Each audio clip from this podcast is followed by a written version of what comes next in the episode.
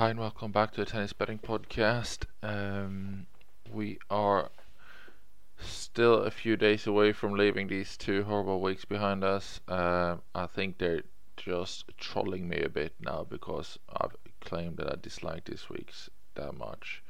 Uh, these sort of post grass clay uh, things.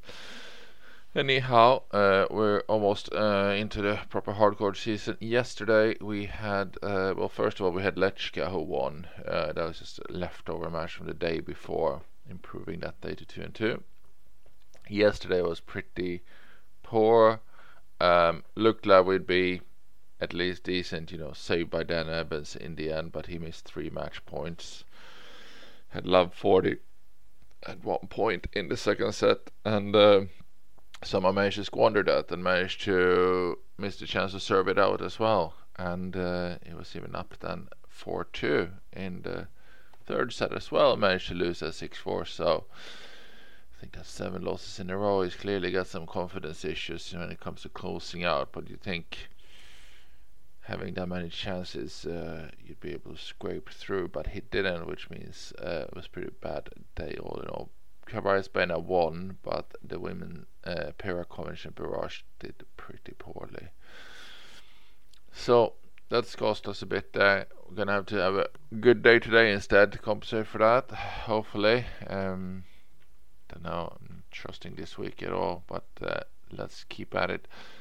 Uh, Hamburg's got nothing at the moment, so we'll move into see. We'll go. Uh, I'm confusing myself here. We're going Croatia, of course, uh, and we got. Uh, let me see. I think I'm mess, mess with messing with myself here. Yeah, okay, sorry, I was in the wrong sheet, but we are uh, going Croatia. Uh, we get Popper against Prizmic. Uh, Popper in a 2.0, really good odds there, plus 100. Three units on him at 80%. He should be winning this. He's been playing quite well. Uh, I'm not sure why they're giving so much cred to the local player here.